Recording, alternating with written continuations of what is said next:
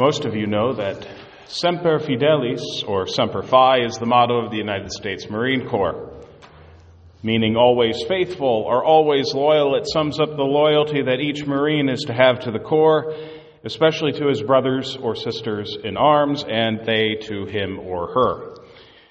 But the motto didn't begin with the Marines. It dates to at least the fourteenth century. And the motto itself has deep roots in Scripture.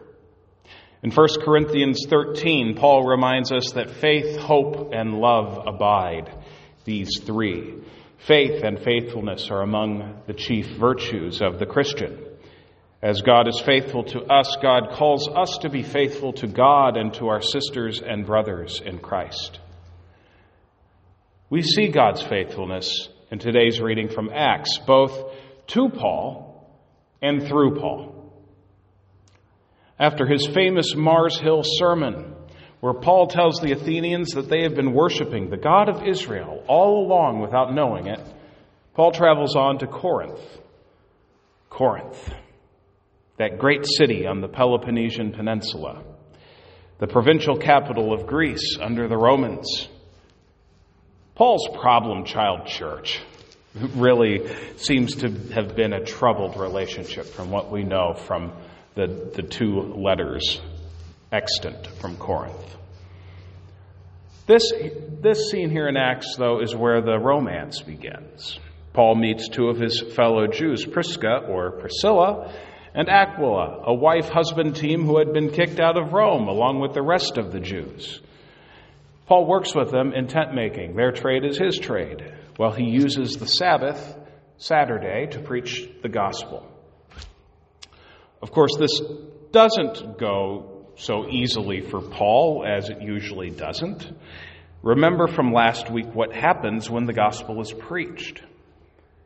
Some receive it, and the word takes root in their hearts. For Luke, in, in Acts, Luke records that many receive it. Some reject it or are indifferent to it. And sometimes a few violently oppose it. The violence doesn't materialize this time, but there is still fierce opposition to Paul's preaching. And then Paul says something that hits our ears wrong two thousand years later in a post-Holocaust world. Paul says, "Your blood be on your own heads. I am innocent. From now on, I will go to the Gentiles." At first, it sounds like Paul isn't being faithful to his own Jewish people.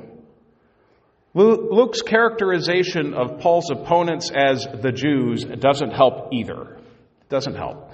It sounds like Paul has decided to divorce himself entirely from his Jewish identity and heritage, abandoning his people, who appear hopelessly hard-hearted and hard-headed, and to preach exclusively among Gentiles. But that's not what's happening here at all. The phrase, "your blood be on your own heads," is itself a Semiticism. It, it, it's a phrase that Jesus and his followers would have known very well. It means something like, "I've done my part. You're responsible for yourself now." The shaking of the dust from one's garments should remind us all of what Jesus commands the disciples to do. If they are rejected in a town, they are to shake the dust from their sandals and move on to the next town. So basically, these are prophetic words and actions, where Paul says that he has discharged his responsibility. He's accepting their no, in other words. They have the freedom to say no, and he accepts that. They're not a blanket abandonment of his people. Paul enters a synagogue in Ephesus a few verses later in Acts. So it's not like he totally cuts himself off from his Jewish identity.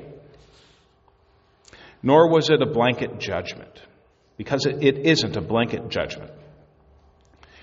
Paul is in the Jewish prophetic tradition by knowing when enough is enough. In a particular place. There is a shadow side to faithfulness. There is.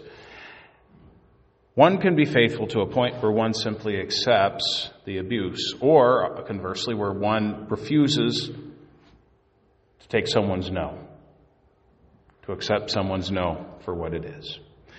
That's not the kind of faithfulness that God expects from us.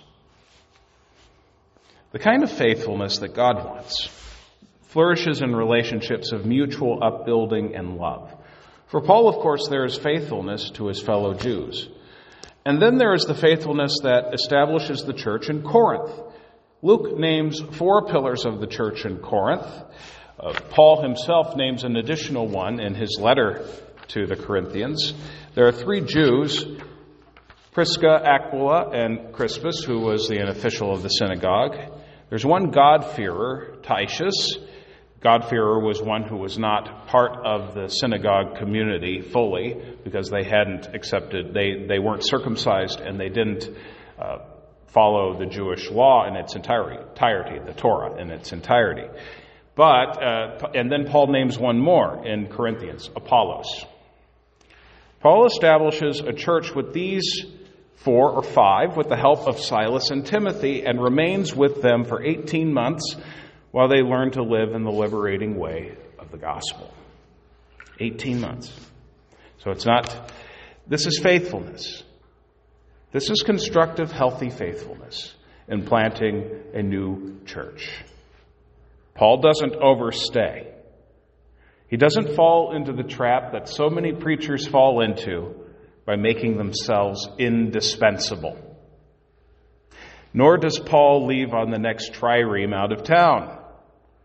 As Paul writes in his first letter to the church at Corinth, I planted, Apollos watered, but God gave the growth.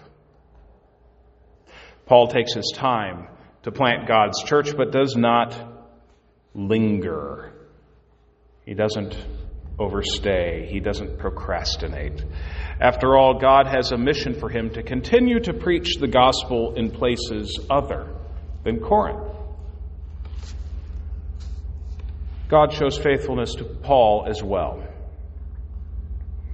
Think about what it's like when you're hurt by those who are closest to you, by your family or your friends.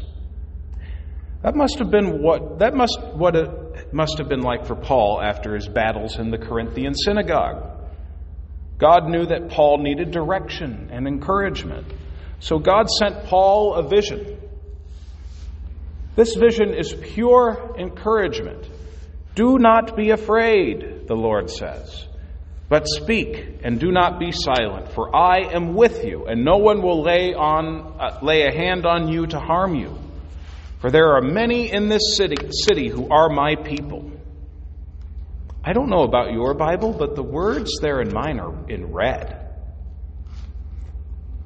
That, along with the, the, the scripture says the Lord spoke to him, tells us that Jesus is speaking to Paul here. The risen Christ is speaking to Paul. Christ is lifting Paul up with a vision to give him strength for all the hardships he will have to face ahead for the sake of the gospel. And as Christ was faithful to Paul in his difficulties, so Christ is faithful to us. As Paul, as Christ was faithful to Paul when he was hurting, when he didn't know how he could continue, so Christ is faithful to us. We need to remember that, especially in this time of great anxiety and uncertainty. Paul, Christ said to Paul in that vision, there are many in this city, in the city of Corinth, who are my people. People of Shalom, you are among those people in the city of Alexandria. Whatever happens in the days, weeks, or months to come, God is faithful to us as part of his universal church. Christ knows our suffering. Christ knows our isolation. He knows our loneliness, our fear, our anxiety. And he is our constant companion through all of it. We may be walking in darkness now, but Christ always walks with us through it. We may not be rescued from the darkness, but we have a companion who guides us safely through the darkness. The ancient psalmists knew of this. Though I walk through the valley of the shadow of death, I shall fear no evil. For you are with me. Christ is always faithful. He always has a place for us in his family, built on the shalom he extends to the whole world. He may or may not speak to you as he spoke to Paul. It seems to be, it doesn't seem to be that common of an event, at least not in my experience. Maybe some of you have different experiences. But nevertheless, Christ still communicates to us. Christ communicates his faithfulness to us through his gospel and through the helpers of this world. Through the healthcare workers, for example, who are faithful to their patients at great risk to themselves. Through the scientists testing for a vaccine. Through schools who, though closed, still bring school lunch to children. Through parents who have never homeschooled in their life and have no idea how to begin, but are doing the best that they can. Through teachers who are still offering their lessons through through online formats in a way they had never expected they would at the beginning of the year. Through people like you, who still love and serve your neighbors through staying home as much as possible and through your giving. And I'm not just talking about to this congregation. This week was the Minnesota Gives at Home um, campaign. And their the response was tremendous to many different worthy organizations. Christ is still faithful to us, and we can see that all around us. Christ has always been faithful. He always will be. And because of his faithfulness, we can continue to be faithful too. Amen.